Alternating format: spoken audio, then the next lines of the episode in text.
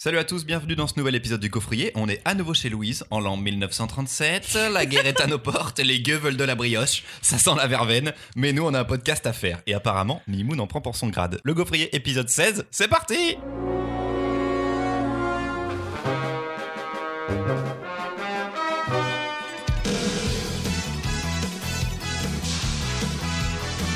Le Gaufrier, le podcast BD avec 4 libraires et 3 chroniques à écouter toutes les 2 semaines. La fine équipe est toujours là, Mimoun, Marion et Louise. Yo. Et salut. Vu qu'on vous parle de BD mais qu'on a que du son, vous pouvez utiliser vos doigts pour taper notre nom sur les réseaux sociaux et contempler les extraits des albums dont nous allons parler. On a mis ça sur Facebook et Instagram. D'ailleurs, au programme aujourd'hui, un groupe de savants fous dont Einstein avec une tronçonneuse payée par le contribuable américain pour empêcher des robots ninja japonais d'envahir les USA à travers un portail transdimensionnel dans Manhattan Projects. Des robots géants à réveiller dans Le Dernier Atlas et une histoire de famille digne des plus grandes sagas de l'été de TF1 dans Deux Frères et sans robots. C'est Mimoun qui débute avec une série de science-fiction bien foldingue, Manhattan Projects. Vous connaissez sûrement le Manhattan Project, nom de code sous lequel furent menées dans les années 40 aux États-Unis les recherches qui aboutiront en 1945 par la création de la première bombe atomique. Ce projet a réuni quelques-uns des plus grands cerveaux de l'époque, Albert Einstein, Robert Oppenheimer, Enrico Fermi ou encore Richard Feynman, sous la direction de militaires et du président Franklin Roosevelt. Ce que vous ignorez sûrement, c'est que la bombe n'est rien comparée à ce que ces hommes ont accompli, des voyages interdimensionnels aux guerres stellaires en passant par la création de la première intelligence artificielle. Car unis par une même cause, faire avancer la science, ce groupe scientifique n'a jamais arrêté d'expérimenter, quitte à se mettre à dos les États, commettre des génocides ou s'allier à leurs pires ennemis comme le scientifique von Braun, scientifique nazi, ou des communistes comme Yuri Gagarine et Laika, la cosmochienne. Vous aimez Einstein ? Vous pensiez Feynman gentil, mignon ? Ou Oppenheimer saint d'esprit, vous allez adorer les redécouvrir et les détester en personnages foutraques dans Manhattan Projects.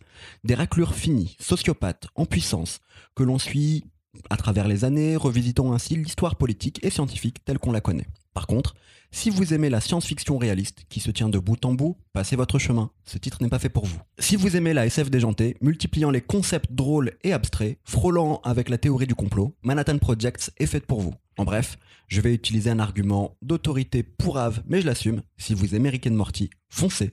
Oui, j'assume, car ce n'est pas exactement ça, mais vous y trouverez une partie du plaisir qu'il y a dans la série animée, et vous allez adorer suivre des événements tels que la guerre civile des Oppenheimer, fil rouge des 2 tomes, ou encore la relation bizarroïde qu'entretient Yuri Gagarine avec Laika, la chienne la plus badass de l'espace. Il y a un chien, normalement j'ai Louise de mon côté, mais je suis pas sûr cette fois-ci. Alors attends. C'est donc 2 gros tomes de plus de 450 pages chacun, 35 € chaque tome. C'est écrit par Jonathan Hickman et dessiné par Nick Pitarra. C'est disponible chez Urban Comics parce que si donc américain. Louise, y a un chien. Ah attends, Mimoun. Non Mimoun, t'en prends. Non, laisse Louise d'abord. Ouais. Alors 900 pages. Moi, je voulais qu'on parle juste du 1, mais... Le mec est tellement lâche. Je précise que j'ai lu ces 900 pages. Bravo, un grand effort. Un gros effort de ma part. Moi, je suis très contente qu'on parle des 2 tomes. Parce que sur le premier tome, je me suis éclatée et vraiment, j'ai trouvé ça génial. Le côté science pour la science, ça part dans tous les sens. Je trouvais ça très bien fait, il y a plein d'humour, tout ça. Là. Un tome m'aurait mis... tellement suffit, parce que le premier tome, je l'ai lu d'une traite, je voulais savoir ce qui se passait. Mais alors le deuxième, Mimoun, c'est pas possible. Moi, la guerre civile des Oppenheimer, mais je n'en pouvais plus de ce qui se passait dans son cerveau de malade. Ah non, mais c'était insupportable. Alors, il faudrait expliquer ce qui se passe au début, puisque les Oppenheimer, ils se font la guerre à l'intérieur du cerveau, parce qu'il y en a un, il y avait un frère jumeau, et il a bouffé l'autre, et donc il a récupéré sa personnalité, et après, ils sont plein d'Oppenheimer à l'intérieur du corps, et ils sont et bleus et rouges, donc c'est force rouge et force bleue à l'intérieur, sauf que personne ne le voit. C'est très très drôle. Non. Ah, laisse-la finir. On va faire le tour. Et alors, je pense qu'il y a 300 pages de trop dans le tome 2. Moi, vraiment, ça a été une torture. Quand j'ai lu le tome 2, je pense que je l'ai lu en 3 fois. J'étais là, j'en peux plus, des portails, on passe dans un autre monde et il y a un autre machin. Et puis, en fait, il y a encore un complot parce qu'en fait, le président Roosevelt, il est pas mort. Je ne sais même plus si c'est Roosevelt ou pas, là, le truc en série, là, je sais pas quoi. Et le moment avec le chien, à la fin, là, je trouvais que la manière dont il termine... La conclusion, moi, je l'ai trouvé cool. Après, si on parle... Non, mais voilà. Il y a des gens qui me font des gros yeux en face. Ouais, c'est nul comme conclusion. Ouais, bah oui, mais bon, voilà, il fallait conclure, quoi. Après, si on parle du graphisme, des dessins, de la couleur, je trouve ça vraiment canon. Mais il y avait 300 pages de trop, c'est illisible. Le mec est parti, déjà il y a beaucoup trop de gens dans sa tête, je pense. Il est parti tellement trop loin. Je ne dis rien pour l'instant. Bah alors. Ben, là où je te rejoins, Louise, c'est que heureusement que ce mec fait de la BD, quoi. On peut pas rester avec ça dans la tête sans jamais le sortir. En revanche, est-ce indispensable de le partager ? Le mystère est total. Blague à part, ça avait tout, mais alors tout pour me plaire. De la SF déjantée, sans limite, des détournements de personnages historiques qu'on a l'impression de connaître, mais en fait non, un cadre historique canon, des dessins qui tuent, des couleurs qui tuent. Et je me suis fait chier. Mais alors, de la première à la dernière page. Même au début. Mais tout le temps, une fois que l'univers a été introduit, j'en avais plus rien à battre. Parce qu'il n'y a pas d'enjeu. Ils sont tous sociopathes, ils sont tous méchants. L'univers, on a bien compris, n'aura de limite que de ce que veut l'auteur. Moi, l'auteur, c'est pas mon pote. En vrai, les limites de son univers mental m'intéressent très très très peu. Le moment que j'ai trouvé, par contre, là où je suis pas du tout d'accord avec toi, Louise, c'est... Alors, la fin, ok, elle a le mérite de conclure. Déjà, ça m'a fait du bien, parce que j'ai tout lu. J'ai pensé à un moment pas finir, mais je me suis dit quand même, allons jusqu'au bout du délire.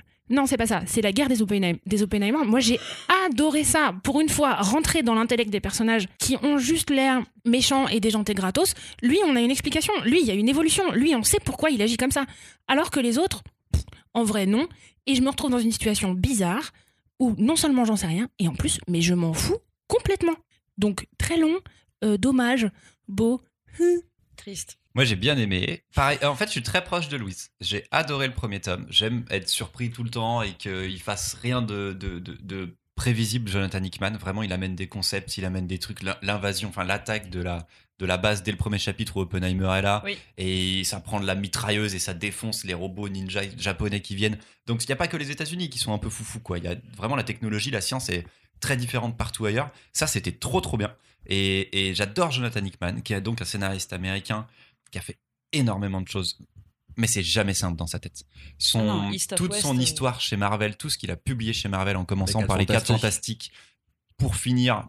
7 ou 8 ans plus tard avec Secret Wars, toujours avec les 4 Fantastiques. C'est grandiose, mais ça n'a parfois ni queue ni tête. C'est très compliqué dans la narration, il revient en arrière, il introduit des persos, il nous fait croire que ça on l'a vu alors qu'on l'a pas vu. C'est pas simple d'être dans sa tête. À une certaine époque, il a eu des gros soucis de santé, il a fait son petit burn-out, il a fait son petit truc de je pète un câble total, et à mon avis, c'est ça le problème du deuxième tome, c'est qu'il n'arrive pas à terminer. Je trouve qu'on laisse des choses sur Terre non achevées, dans le deuxième tome, et qu'après on passe dans l'espace avec l'histoire de Laika qui m'a saoulé. C'était inintéressant, c'était nul, c'est pas une conclusion non plus, sauf la dernière page où, oui, voilà, peut-être que là on a une conclusion, mais que sur 2 personnages, il nous en reste 10 oui. autres qui sont sur Terre et on sait pas ce qui se passe non plus. C'est ultra relou d'avoir ça, de ne pas savoir finir. On revient, Mimoun, vas-y. J'ai d'autres choses à dire, mais vas-y. Mimoun. Non, mais on a tous des choses à dire. Non, mais j'ai plein de choses à dire sur Jonathan Hickman et tout, je vais le défendre un peu. Toi, je te défoncerai. Jonathan Hickman. Merci beaucoup, ça me fait plaisir. Non, c'était trop bien, j'étais trop content de les avoir lus. Grosse déception sur le tome 2 par rapport au premier tome. Je te le rendrai du coup une prochaine fois. Oui, comme à chaque podcast normalement. Non mais Jonathan Hickman, moi ça dépend vraiment. Alors c'est vrai que je l'ai découvert avec les 4 Fantastiques. Chez Marvel, il a fait Avengers et New Avengers à partir de 2012. Ça a été un scénariste principal. Il a fait des bonnes choses, des choses moins bien. Sur ses séries, à part comme East of West par exemple, moi ce que j'aime pas c'est quand il fait des séries trop longues. Où du coup là vraiment on se perd dans une narration cryptique. C'est sûr que là c'est pas trop long. Cryptique. Hein. C'est moins long. Et pour le coup, c'est beaucoup moins cryptique. Attends, c'est pas moins long que East of West, par exemple. Ah si, clairement. Bah non, on a 900 pages East of West. Bon, pour le moment, on est qu'à 6 tomes. Mais t'as 150 pages fois 6 pour le moment. Fois 7 bientôt, ouais. C'est pas... Ça, Monsieur Pinaille. Voilà. Juste. Et il y a quelques récits de lui, un peu plus courts, qui moins m'intéressent. Là, c'est une histoire particulière, cette BD-là, à proprement parler, parce que la première fois qu'elle est parue, c'est chez Delcourt, en 2013. Je l'ai lu, j'ai trouvé ça nul à chier. Et je l'ai reposé. Je pense qu'il y a un truc dans la traduction qui passait pas, où il n'y avait pas le fun. Mais t'es sûr que c'est sorti ? Oui, c'était sorti chez moi, je l'ai lu chez Delcourt en 2013, 2012-2013, ouais, je pense 2013. Et la BD ressort l'année dernière, elle avait été annoncée en 2014, elle sort pas, elle sort l'année dernière. En effet, aux États-Unis, sortie de 2012 à 2017, donc ça a été un peu long et c'est dû, je pense, aux problèmes de santé. Et je commence à lire et je m'éclate. Alors, je parlais un petit peu de théorie du complot, en fait, c'est pas ça. On n'est pas dans notre monde. Les personnages qu'on suit, c'est pas les personnages que l'on connaît. C'est d'autres personnages. Et la manière de les introduire, moi, j'ai trouvé ça vraiment fun. Je me suis éclaté. Là où, pour moi, il y a un petit enjeu, en fait, au fur et à mesure de sa bande dessinée. C'est qu'il va mettre en place, une manière de revisiter des moments historiques au fur et à mesure. Alors, la limite, c'est où va-t-il s'arrêter ? C'est pour ça qu'il ne l'arrête pas. La manière dont il arrête sa BD, moi, je suis d'accord avec vous, la fin, elle n'est pas géniale, c'est en séparant tous ses personnages. Et il y a un truc qu'il met en place qu'il n'exploitera pas, qui est un peu bête, c'est un plan qu'Oppenheimer a fait, et qui s'arrête au moment où on voit que le plan va s'enclencher. Autre chose, on parlait de la guerre des civils des Oppenheimer, sans vouloir faire de spoil, mais il monte ça pendant... Oh. Non, je vais pas faire de spoil. Oui, il monte ça, c'est bien. Et ça, moi, je trouve ça hyper intéressant. Il monte ça pendant 2 tomes, et voilà, je vous en dis pas plus. Il y a autre chose, au début du 2e tome, il y a ce personnage bleu, vous vous rappelez de lui ? Ah oui. Les héros sont enfermés, on va dire. Les héros, entre guillemets, sont tous enfermés. Et on se dit, ah tiens, il y a un personnage, un extraterrestre bleu surpuissant qui sort, ça va être le Deus Ex Machina possible. Et en fait, pas du tout. J'ai trouvé que ça allait me surprendre à des moments où je pensais retomber dans des facilités. Je me suis éclaté pour ça. Alors, pour vous dire la vérité, je les ai relus hier soir et ce matin. Et j'avais peur de vraiment me faire chier, en fait. J'avais peur de me faire chier à la relecture, mais j'ai pris le temps. Je me suis pas, je me les suis pas enfilés pour me les enfiler. Et j'y ai pris du plaisir et je me suis amusé. Voilà. Il y a d'autres récits de l'auteur qui m'intéressent. À l'occasion, peut-être que j'aurais envie... Enfin, je proposerai d'autres récits. Il y en a d'autres qui me font vraiment chier. Celui-ci, je le trouve pas mal, quoi. Il y a un truc que j'aime bien, c'est le découpage des chapitres. À chaque début de chapitre, on a une petite introduction en 3-4 pages, puis une page de garde et ensuite le lancement du chapitre. Comme déjà, sur les 900 pages, il y a des pages quasiment blanches. Ouais. Bah oui. Merci, Mimon. Il adore ça, Jonathan Hickman. Ouais. Mais ça fait comme des intros de séries télé. C'est un peu...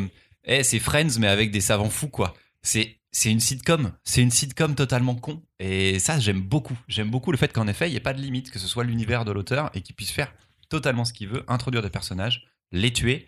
Le côté la guerre civile des Oppenheimer, je trouve que c'est du génie. C'est la grande réussite pour moi du 2e tome. Cette fin à la guerre civile des Oppenheimer. Et putain, qu'est-ce que c'était bien, mais pourquoi il termine avec 150 pages de trop, sachant que Urban Comics l'annonce terminée en 2 tomes. Mais aux États-Unis, officiellement, c'est toujours en cours. Donc ça pourrait être repris.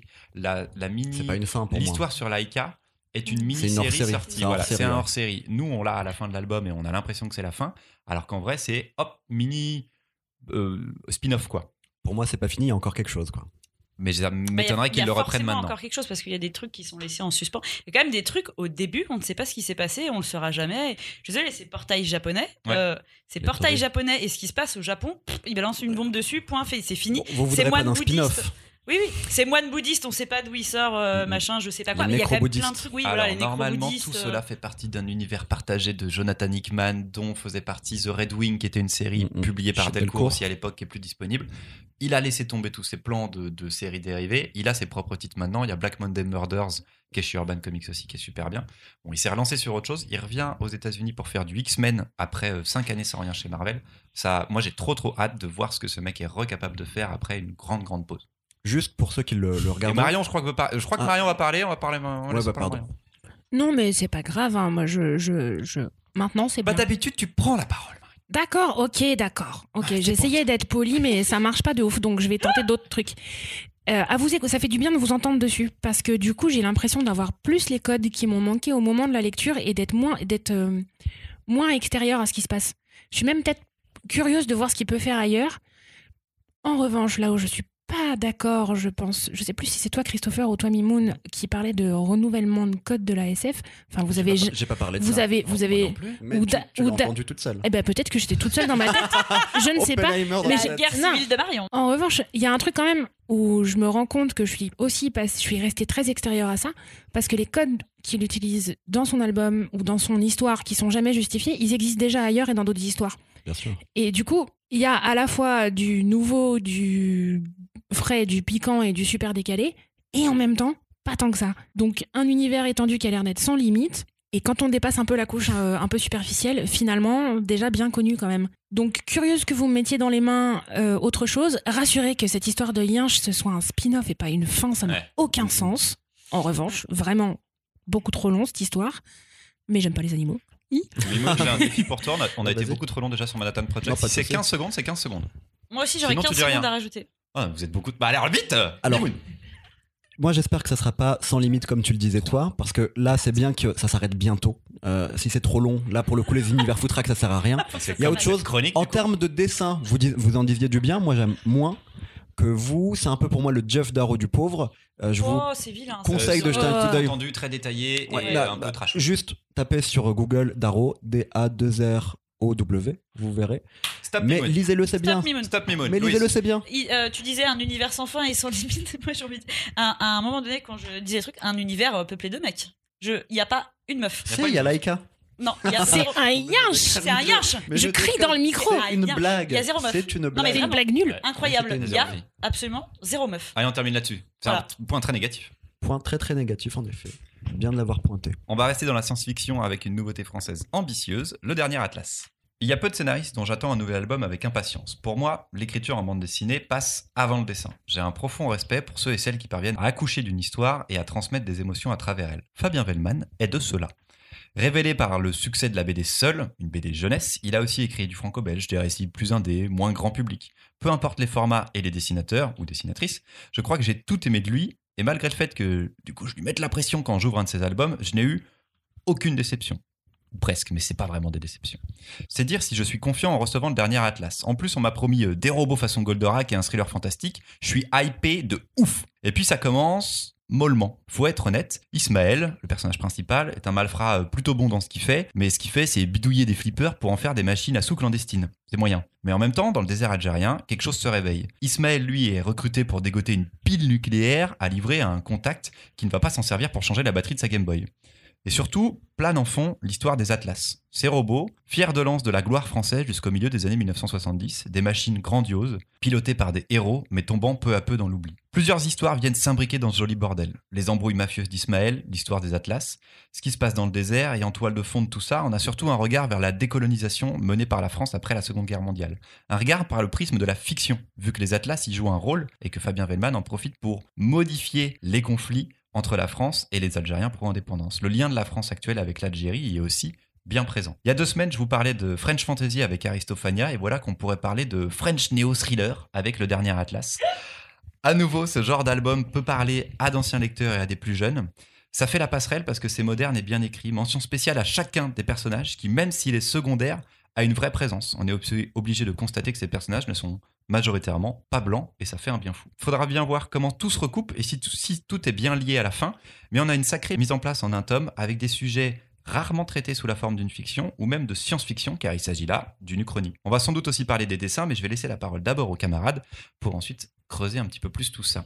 Marion. Il y a 15 jours, on vous a parlé de French Fantasy, mais on vous a aussi dit quand on parlait de l'album d'Aristophania que, en tout cas, Louise avait du mal à voir ça en France, ce que moi j'ai adoré dans Le Dernier Atlas, c'est que là, par contre, on va utiliser des codes pour parler, tu le disais Christopher, de quelque chose qui est très facilement identifiable et c'est amené de manière assez fine parce que les personnages sont tous très intéressants en réalité, que l'histoire se tient bien. Moi, j'ai été assez impatiente de lire la suite, même si j'ai trouvé des longueurs. C'est un premier tome d'intro qui a beaucoup de choses à mettre en place, qui prend son temps pour le faire et donc des fois, ça a été un peu long. Parce que pour faire exister tous les personnages secondaires, il faut prendre de la place, c'est normal. L'équilibre tient plutôt bien la route. Et le dessin est assez frais, quoi.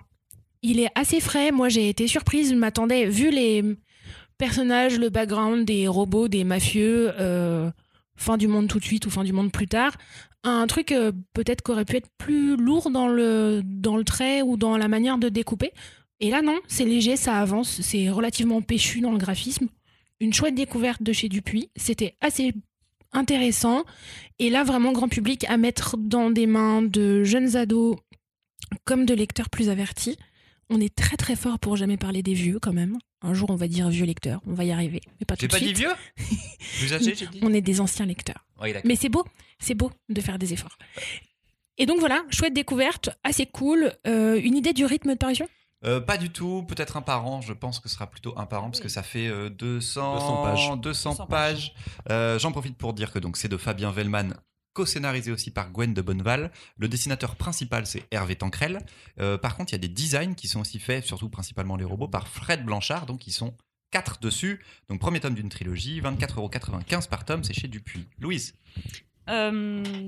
Si tu bouges plus sur ta chaise, tu peux parler. Ouais, c'est bon, je bouge plus. Okay. Moi, je suis moins convaincue que vous deux pour l'instant. Le côté science-fiction, uchronie, Pour moi, pour l'instant, ce premier tome, c'est vraiment un tome de mafieux, point.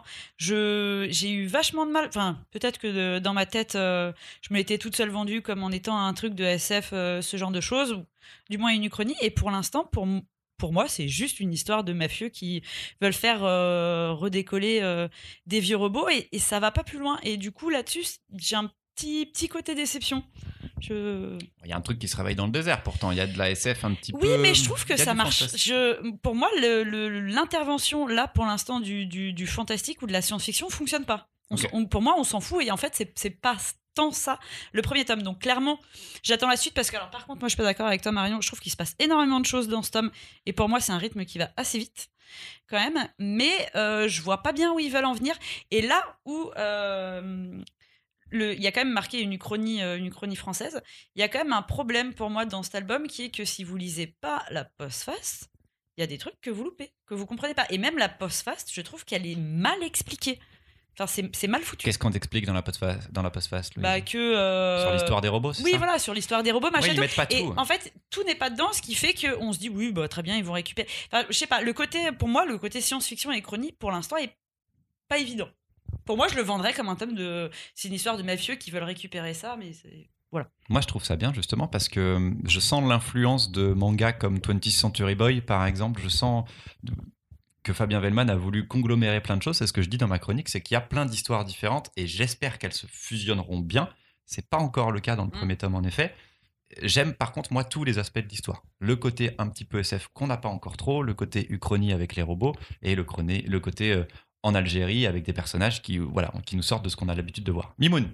Alors, projet hyper ambitieux, ça fera 600 pages en tout. Les auteurs, c'est des auteurs, moi, que j'aime beaucoup. Hervé Tanquerelle, Gwen de Bonneval, Fabien Vehlmann, comme toi. Ma lecture, d'abord, ce que j'ai beaucoup aimé, c'est le rythme. C'est 200 pages avec des petits chapitres, 10 chapitres en tout. À la fin de chaque chapitre, sans forcer le trait, un petit cliffhanger, pas le gros cliffhanger du comics, mais le chapitre n'est jamais trop long ni trop court. C'est ce qu'il faut pour lire la suite à chaque fois. Ça, j'ai trouvé ça vraiment cool.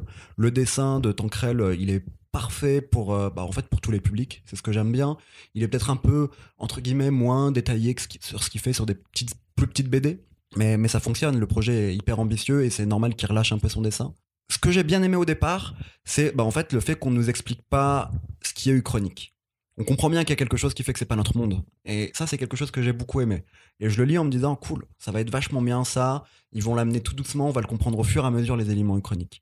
Là où, alors moi j'ai qu'une hâte, c'est de lire la suite, je vous le dis, et j'ai vraiment hâte de lire la suite, c'est un titre qui me donne envie de la suite. Mais là où j'ai un petit bémol, c'est un peu comme Louise.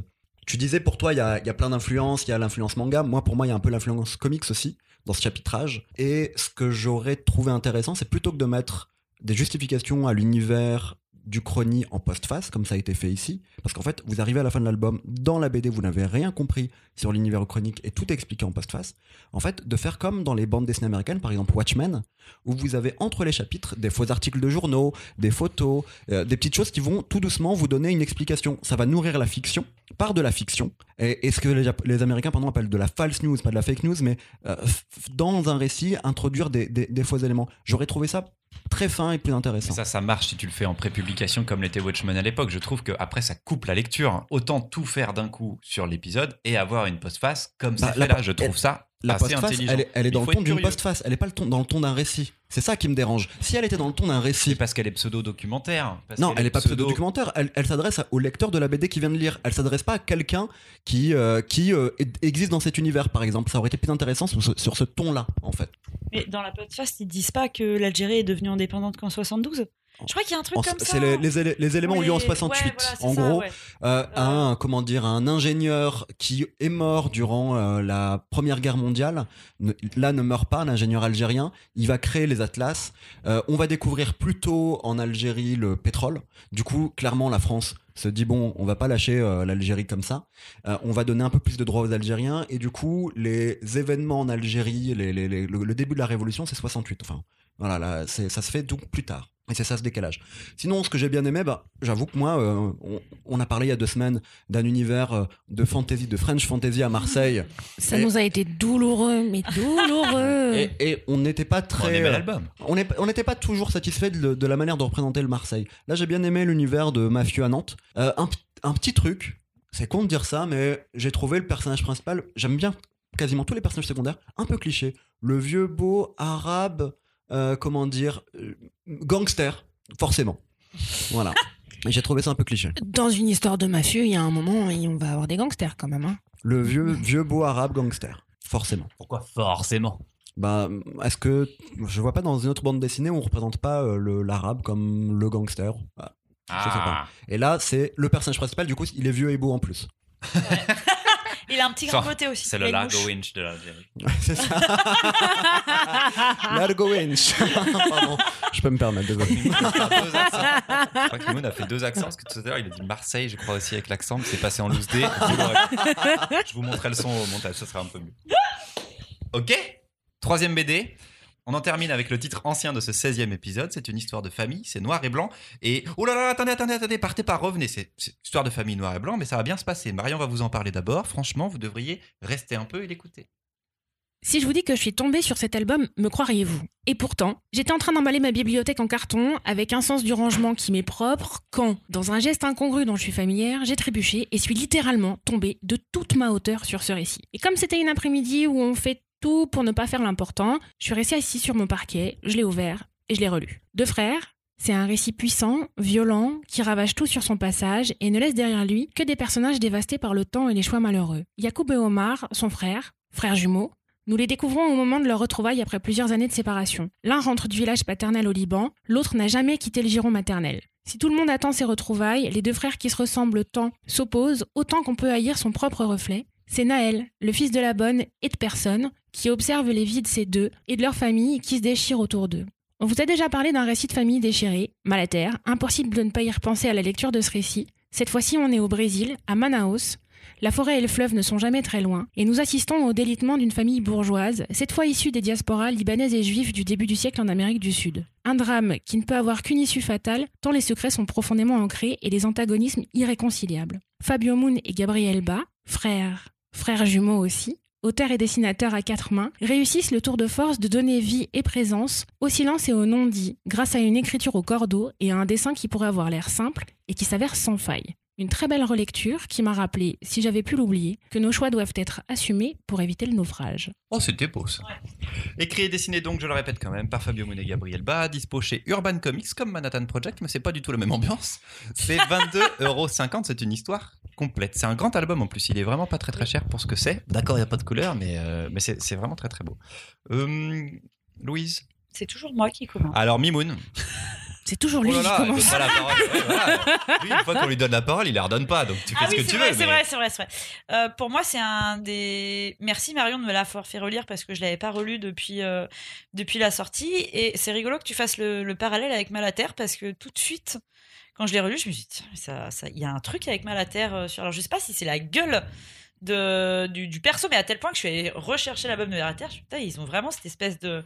Alors vous verrez au niveau du dessin, moi je trouve que le dessin est superbe, il y a un côté très épais, cassé, les personnages sont très anguleux comme ça et ça colle excessivement bien au caractère de chacun. C'est un dessin qui moi m'a fait penser un peu à du Eduardo Risso, il y a un côté très, très gros. Eduardo Risso, One Hundred Bullets entre autres, et voilà, un dessinateur argentin en plus, ouais. Amérique du Sud également. Et clairement pour moi c'est une des BD les plus importantes qui soit sortie ces dernières années. Donc, carrément. Ah oui, ouais, vraiment, à la relecture, c'est hyper bon de bout en bout. Alors, j'ai pas lu, c'est une adaptation d'un roman, c'est une adaptation littéraire. J'ai pas lu le bouquin, mais en tout cas, c'est une adaptation littéraire qui est superbe. Je trouve, et à la fin, cette fin, c'est tout à fait tragique. C'est de pire en pire dans le récit, et pourtant, il y a une violence dans les non-dits qui est incroyable. Non, elle est très bien. Mimoun. Je suis d'accord pour dire que c'est une bande dessinée très importante de ces dernières années, qui n'avait pas été du tout sélectionnée à Angoulême l'année où c'est sorti. Pour moi, c'est... Ah, sélectionnés ? Ouais, en tout cas, ils étaient sélectionnés. Ah, j'avais oublié, ouais. Pardon.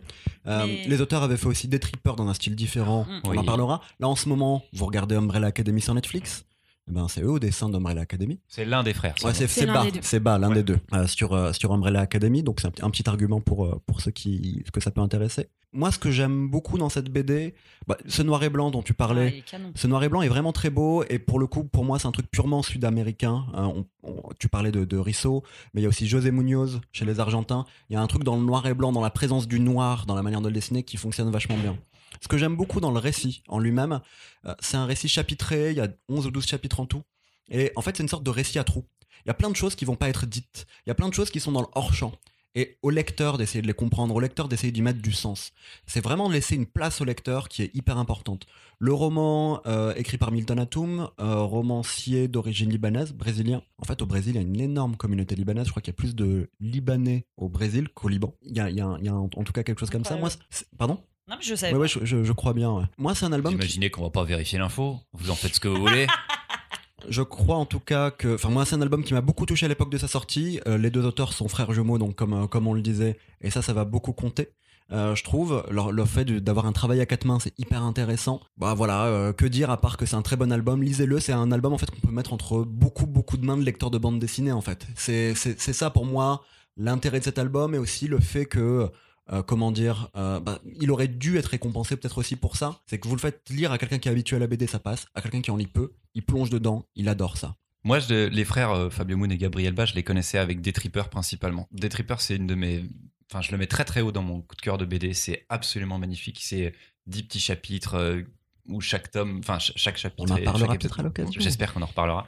Les couleurs étaient magnifiques, et donc j'ai ouvert Deux Frères au moment de sa sortie en France, et j'étais déçu de ouf parce qu'il n'y avait plus ces couleurs-là. Et il y avait tellement de chaleur, il y avait tellement de vie dans leurs couleurs que il me manquait quelque chose. Et je l'ai lu, et je crois que je n'étais pas assez concentré parce que clairement j'ai raté des choses. Là, de le relire, de recomprendre un petit peu ce qui se passe, de prendre le temps, parce que en fait, des fois, ils nous montrent des personnages et c'est comme s'ils avaient toujours été là, mais en fait, ils n'étaient pas là avant. Le narrateur, le fils de Domingas de la Bonne, eh ben, on le voit qu'à partir du deuxième ou troisième chapitre, je crois. Ouais. Alors qu'en vrai, il est narrateur déjà, mais qui parle, comment ça se passe, pourquoi il n'est pas là avant et pourquoi graphiquement, on ne l'a même pas vu avant aussi. Ça, c'est quelque chose qui m'avait totalement perdu à ma toute première lecture. Et là, je l'ai redécouvert. Et c'est vrai que c'est en fait immense comme BD. L'histoire des deux frères est superbe. Il n'y a pas un personnage qui est... Alors, pas qu'il y ait à sauver, mais ils ont tous leurs méga défauts, leurs méga failles. C'est irrécupérable, cette famille. Ils ont trop de douleurs, trop de souffrances, trop de choses non dites. Et pourtant, il y a de l'amour. La mère, elle aime beaucoup trop un de ses enfants. L'autre fils qui part, il a de la rancœur à vie et il ne pourra jamais rien faire pour leur pardonner. Il y a tellement de choses à raconter dessus, et le décor est sublime. Et le décor, ça reste principalement la maison familiale. On la quittera pratiquement jamais. C'est presque un huis clos parce qu'en vrai, c'est le cocon familial, et c'est la famille, le cœur de l'histoire et la maison. Tu l'as dit, c'est la famille qui est au cœur du récit et pas les deux frères. Les deux frères, c'est le prétexte pour qu'on rentre. Moi, ce que j'ai trouvé très malin là-dedans, c'est cette place du narrateur, tu l'as dit. Graphiquement, il apparaît très tard. Il est nommé dans la deuxième partie du récit. Donc, ça veut dire que pendant une grande moitié de toute cette longue écriture, notre narrateur n'a pas de nom. Et jusqu'à ce qu'il soit représenté, on cherche dans les membres de la famille qui est en train de nous raconter l'histoire. Parce qu'on est face à une famille complète, dont tous les personnages ont une vraie existence. On est intéressé à savoir ce qui va se passer pour chacun d'entre eux, ses deux frères, leur sœur, les deux parents, Domingas qui fait partie de cette famille, et ce gamin qu'on va découvrir, le fils de la Bonne et de personne, un peu tout le monde, fils de la famille, mais de qui ? Voilà, on va rester dans toutes ces questions-là. Ce que j'ai trouvé, moi, assez beau là-dedans, c'est la capacité qu'ils ont réussi aussi à nous faire rentrer dans cette histoire de deux frères. Que ça soit représenté par deux auteurs qui connaissent cette situation de rivalité, parce que ça arrive dans toutes les fratries et pour les jumeaux aussi. Eux à représenter des jumeaux aussi et à nous inclure dans la lecture, c'était très très beau. D'avoir réussi aussi à nous emmener au Brésil, d'abord des années 20 il me semble, pour le filer aussi au fil du temps et voir une société complètement décadente qui va s'écrouler au fur et à mesure que la famille s'écroule aussi, louper complètement la modernité et rester dans la vase du fond de l'Amazonie. C'est pour ça que pour moi ça avait été un récit important. Je mets Day-Tripper, on en reparlera forcément, très très haut, mais là, le lecteur avait pour moi plus de place dans ce récit-là que dans le premier. Pour découvrir leur boulot en binôme, commencer par Deux Frères, c'est vraiment une très très belle porte d'entrée. Mimoun va reprendre la parole. Peut-être terminerons-nous avec Mimoun. Alors, sur le narrateur, un truc que moi je trouve intéressant, alors là pour le coup c'est dû au roman, c'est que le narrateur se pose des questions qui sont pas forcément les questions que le lecteur voudrait se poser et voudrait aborder. Ça aussi, je trouve ça hyper bien fait. Et Manaus, la maison, mais Manaus aussi, l'histoire de Manaus, l'évolution, la déliquescence de Manaus au moment où Brasilia va naître, c'est aussi quelque chose qui est important, je trouve. Un dernier petit truc sur le dessin, le noir et blanc, et le format. Le format est très grand dans la bande dessinée, c'est un format plus grand qu'une bande dessinée classique en fait, c'est un très grand format. C'est quelque chose où en fait, même à la relecture, je sais pas si je suis pour ou pas, parce que j'ai vu que dans son format brésilien, c'était en fait un format comics. Oui, c'est beaucoup plus petit. Ah bon ? Ah ouais. En faisant plus grand, je trouve ça intéressant parce qu'il y a certaines pages où on rentre bien, où la présence du noir est un peu plus marquée, et en même temps, je trouve que ça crée sur certaines planches un peu de flou, moins de netteté. Ouais. Et je l'ai lu lors de ma première lecture, je l'ai vu ça, et je l'ai revu à ma deuxième lecture à nouveau. J'avoue, c'est pas gênant, hein, vous pouvez le lire. Mais du coup, la question de est-ce que un grand format était nécessaire, je sais pas. Est-ce que c'était une bonne idée, c'est possible, mais je sais pas. Très bonne BD, lisez-la. C'est trop bien. Conclure avec un album aussi chouette par je sais pas. Merci. Ouais, alors là. Mais cette question du format, elle se pose pour le coup. Mais lisez-le, c'est très bien. On l'a tous dit. Oui. Vraiment excellent, et on l'a lu ou relu pour la plupart là, et on est tous d'accord. Ça fait super plaisir. Mais oui. Vraiment, merci beaucoup de me l'avoir fait relire, parce que maintenant il va être dans ma bibliothèque. Les copains, on a terminé, on va se dire au revoir, on va dire au revoir aux gens, donner rendez-vous dans 15 jours, dimanche matin, comme d'habitude. Me demandez pas pourquoi, j'ai décidé de poster les dimanches matins et donc de m'empêcher de faire ma seule grasse matinée possible de la semaine, j'en ai aucune idée. En tout cas, si vous voulez nous aider dans notre plan de conquête du monde des podcasts, vous pouvez toujours nous aimer sur les réseaux sociaux, Instagram, Facebook, Twitter, on y poste toutes les infos de tous les épisodes, vous pouvez partager sans modération, et ce qui nous aide encore plus, c'est de mettre 5 étoiles dans l'appli de podcast iTunes, c'est de faire pareil, l'équivalent sur l'autre plateforme sur laquelle vous pouvez écouter ça, mais vu qu'on connaît pas, parce qu'on a que des iPhones, faites comme vous pouvez. À dans 15 jours. Et salut. Et bisous. Ciao, ciao.